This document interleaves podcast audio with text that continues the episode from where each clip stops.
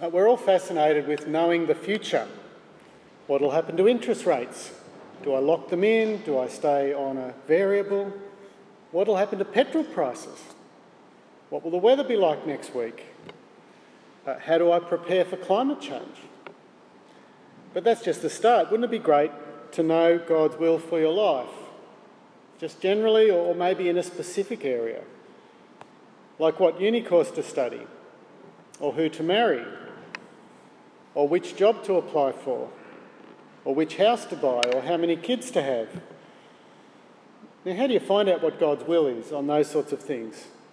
Some people pray and fast, they seek God's face. Some people do their own research. Some people ask the opinions of others, or maybe some combination of those three things. Other people I know have tried the biblical precedent, like when Gideon put out the fleece. Do you remember that? And they'll say things like, God, if the next car I see is a Subaru, I know that you want me to buy a Subaru.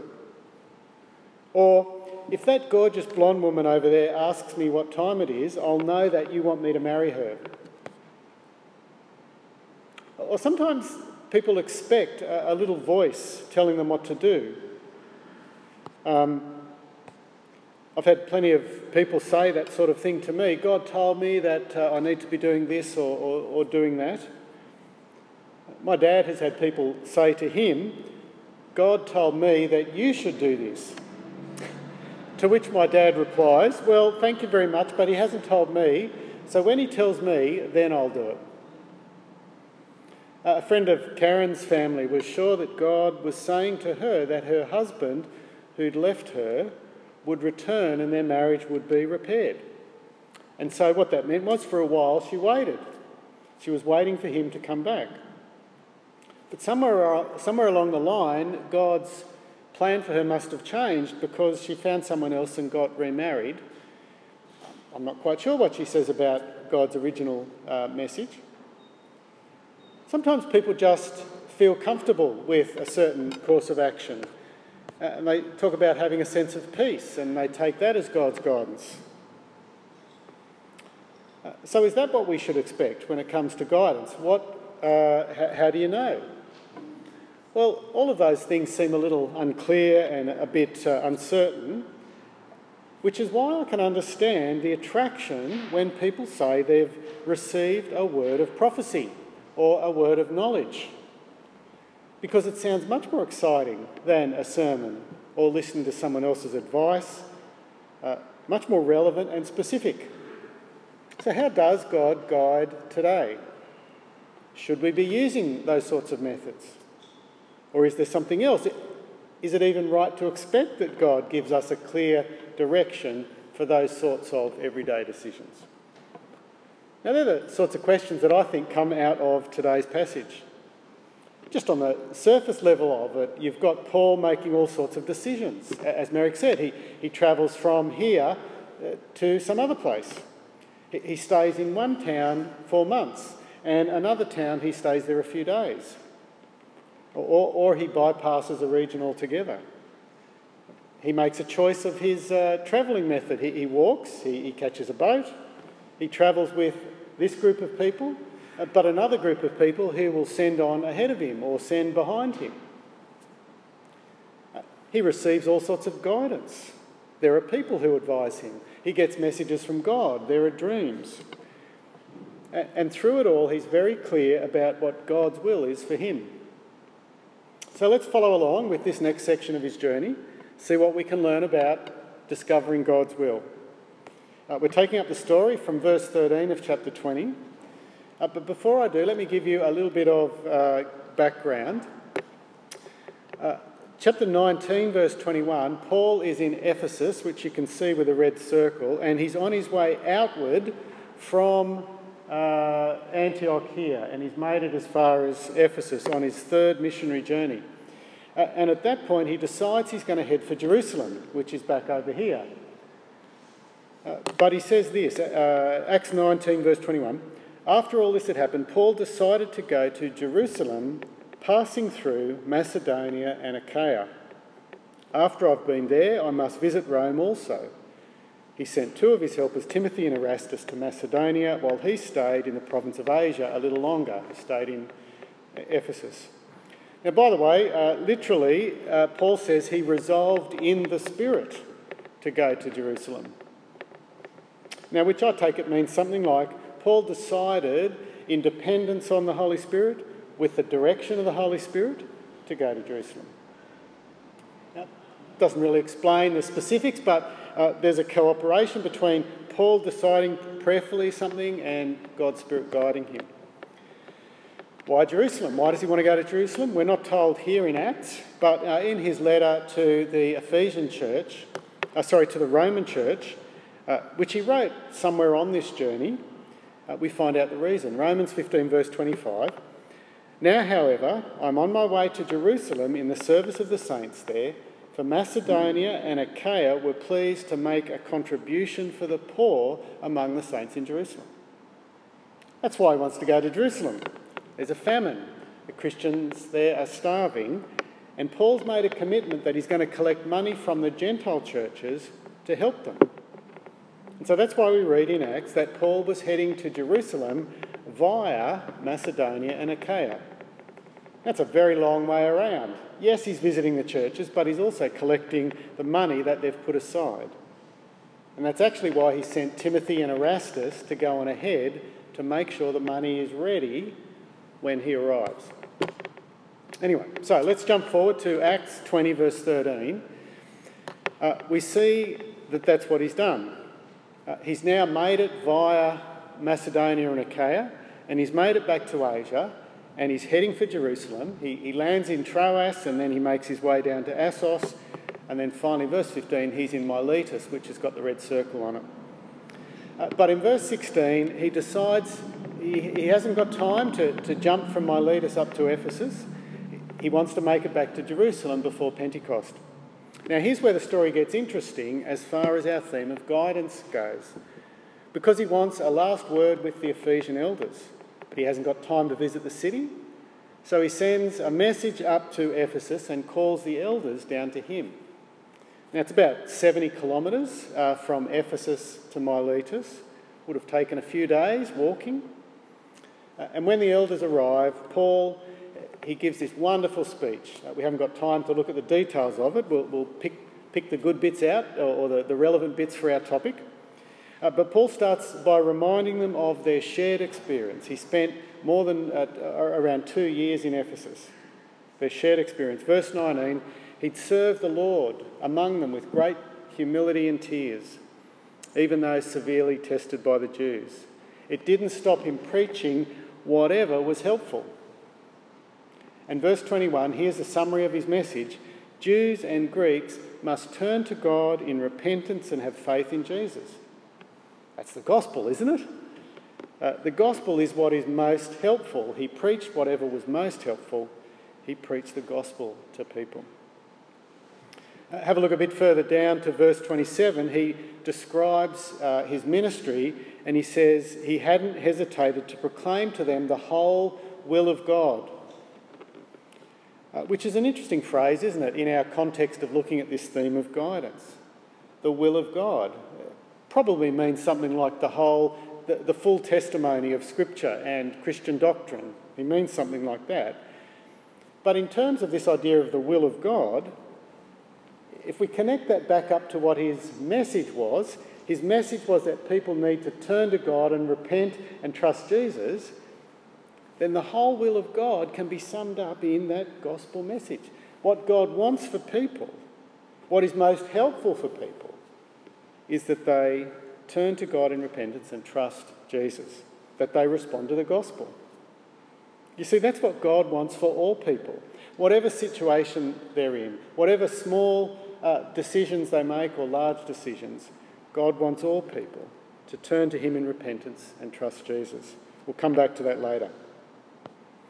But verse 22, he says this, "But now, compelled by the Spirit, I'm going to Jerusalem, not knowing what will happen to me there. I only know that in every city the Holy Spirit warns me that prison and hardships are facing me."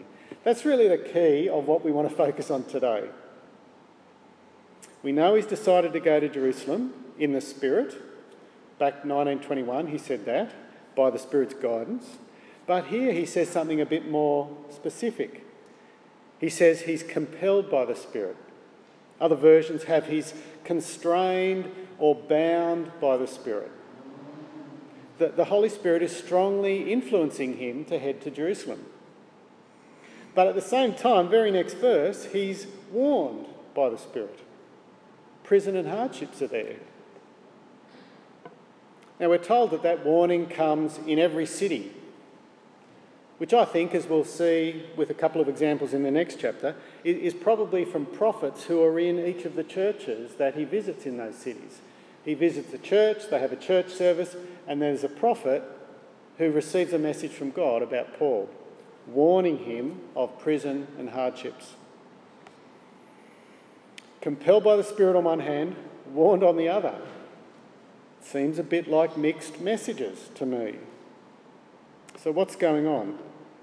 Well, we'll come back and look at the speech again, but just flip over to chapter 21 and we'll see a little more about how God guides.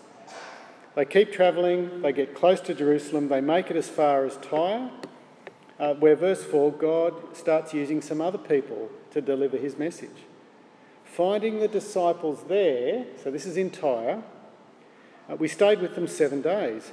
Through the Spirit, they urged Paul not to go to Jerusalem. But then a bit further on, they move on from Tyre. They make it as far as Caesarea. They're nearly at Jerusalem. After we've been there a number of days, a prophet named Agabus came down from Judea.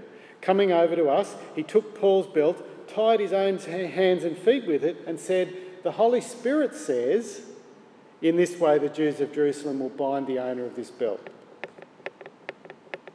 When we heard this, we and the people there pleaded with Paul not to go to Jerusalem.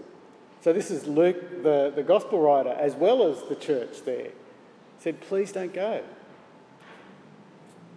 Prophets with visual aids, people pleading, urging through the Spirit. And yet Paul is compelled or constrained by the Spirit to go.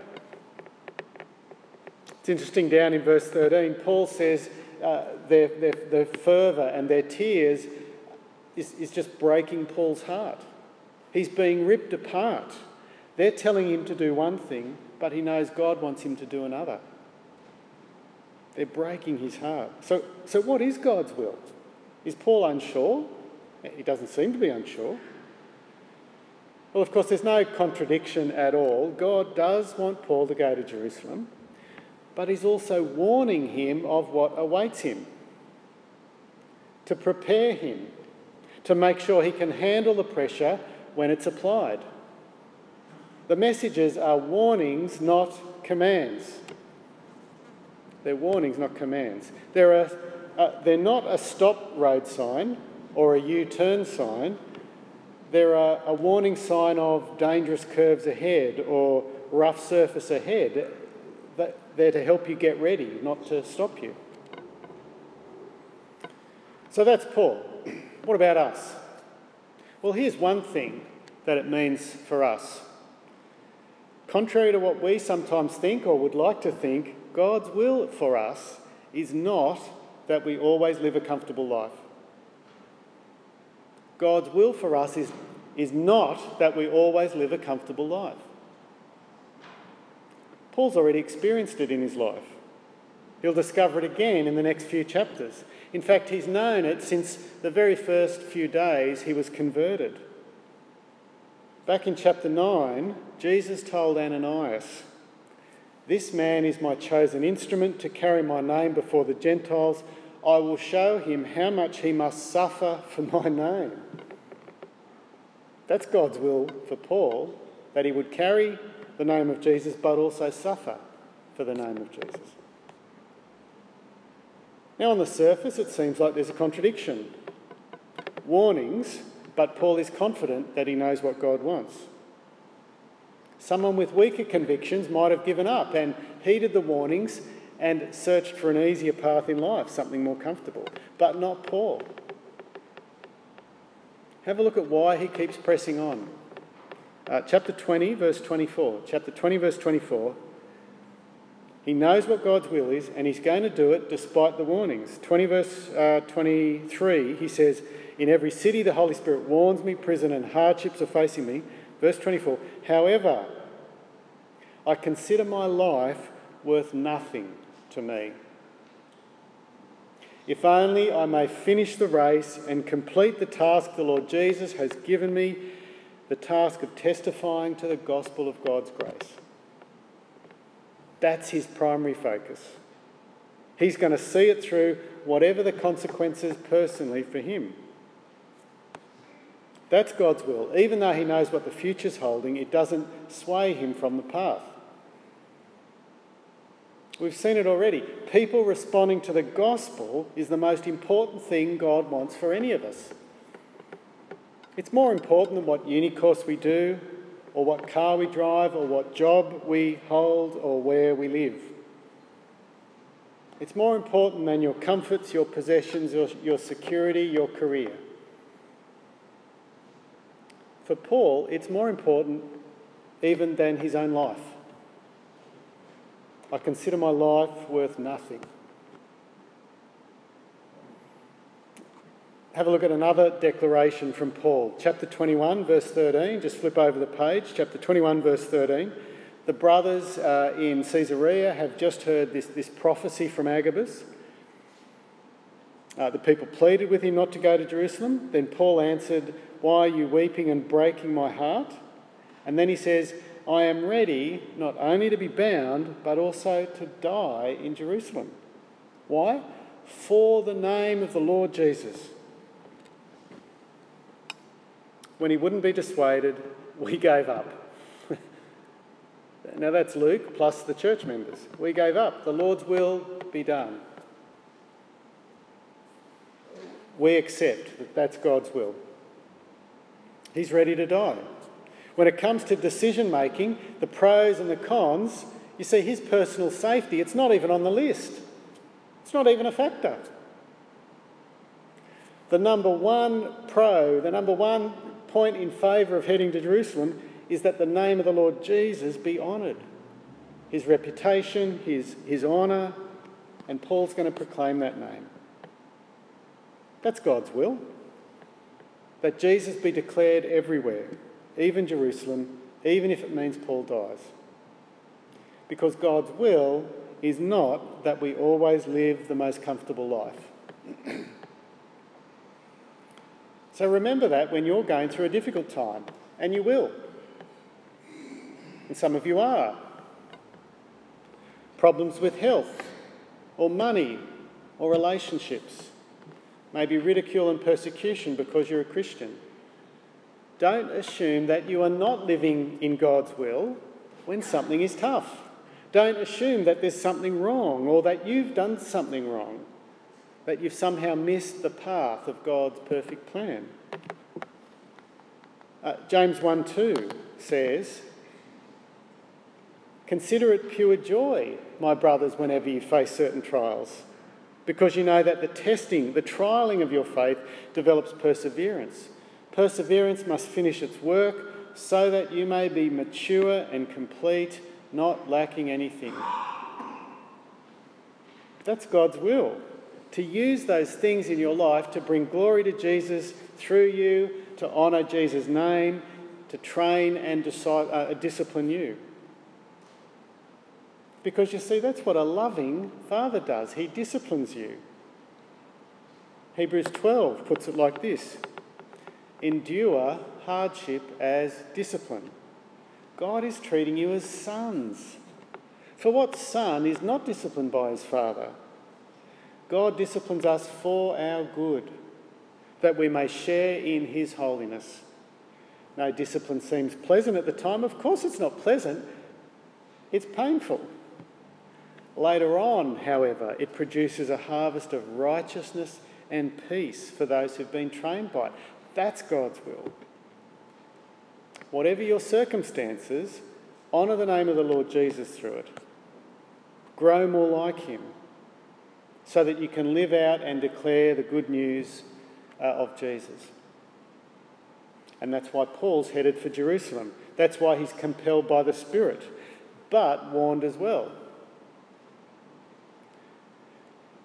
Now, it's not as if Paul has a death wish. He would love to keep preaching beyond Jerusalem. In fact, when he writes to the Romans, he's actually thinking beyond Jerusalem, and he's praying that his ministry would be extended. Have a look at what he says in Romans 15, verse 30. I urge you, brothers, by our Lord Jesus Christ and by the love of the Spirit, to join me in my struggle by praying to God for me. Pray that I may be rescued from the unbelievers in Judea, that my service in Jerusalem, the collection, may be acceptable to the saints there, so that by God's will, there it is again, I may come to you in Rome with joy and together with you be refreshed. He wants to get through Jerusalem and make it to Rome, not for his own comfort though, so that the church there can be refreshed. And he eventually does get there. It takes a few more years, a few more twists, but that's a story for another day. You see what God's will is for churches? That churches be encouraged and built up, and together we be refreshed. Now that's why I can say confidently that it's God's will for you that you are in church each Sunday, so that you can be refreshed and you and others can be built up. And it's God's will for you that you be involved in some sort of, it doesn't have to be a home group, but that's what we've got here at our church, home group Bible studies. It's why it's God's will for you to be involved in some sort of ministry, some sort of service, where you can play a part in building all of us up. That's what church is for. Churches are to make and to grow disciples of Jesus. That's God's will. And because Paul knows that that's God's will, he wants to build up those Ephesian elders. He wants them to be doing that job in that Ephesian church. Chapter 20, verse 28, he says, keep watch over yourselves, keep watch over the flock of which the Holy Spirit has made you overseers. Be shepherds of the church of God, which he bought with his own blood. After I leave, savage wolves will come in and won't spare the flock. See, God has appointed those elders to protect the sheep.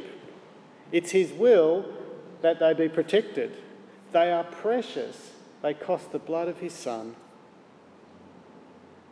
Now, Paul knows that false teachers will come, but even so, he's confident that the Christians in Ephesus will make it to the end. How can he be confident when the dangers are so real?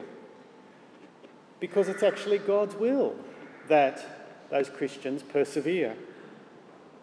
God will preserve them. Look in verse 32. Paul says, I commit you to God and to the word of his grace, which can build you up and give you an inheritance among all those who are sanctified. Now that is God's will, that his children persevere to the end, that they be preserved and be found in him for eternity. And so every decision that we make, daily, hourly, big ones, little ones, needs to have that one big goal in mind. How we bring God's children into their inheritance. When you think about what job to take, what uni course to do, where to live, think about which of your choices will help you to build up God's children, will help to bring them into their inheritance. Because you see, God cares about that a lot more than he cares about what colour car you drive, or whether you're a lawyer or a garbage collector, or whether you rent or buy a house. Let me finish with Paul's request, Paul's prayer for the Ephesian elders as he commits them to God. And that's really my prayer for you. It's a goal that influences the sorts of decisions I make. It's a prayer that God would do his will in your lives. Let me finish with these words. I commit you to God and to the word of his grace, which can build you up and give you an inheritance among all those who are sanctified. Amen.